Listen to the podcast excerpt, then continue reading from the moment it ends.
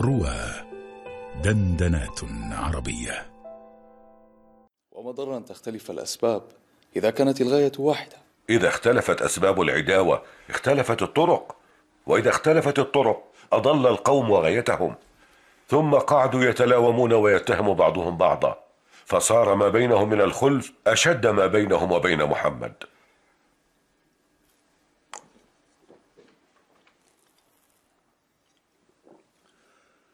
ما هكذا تورد الإبل؟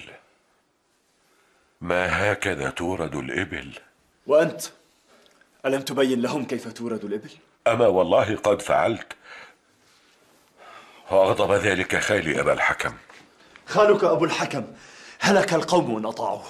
إنه خالي على كل حال. لا أغبطك على خؤولته. وإن كنت أغبطك على كل ما عداه وكفاني منك أن أبانا واحد وإن لم تكن أمنا واحدة. وأنت والله أحب الناس إلي. وإني لأعلم أنك بر بأخوالك والبر خير. ولكني أعلم أيضا أن أخي عمر بن الخطاب لا يسلمه عقله إلا إلى خير. وإن رأى اليوم رأيا ثم رأى غيره أحسن منه لم يكابر.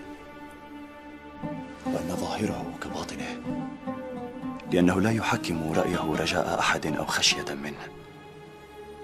فإن صح عنده الرأي فهو دينه. رضي من رضي وكره من كره وإن كان خاله أبا الحكم بن هشام.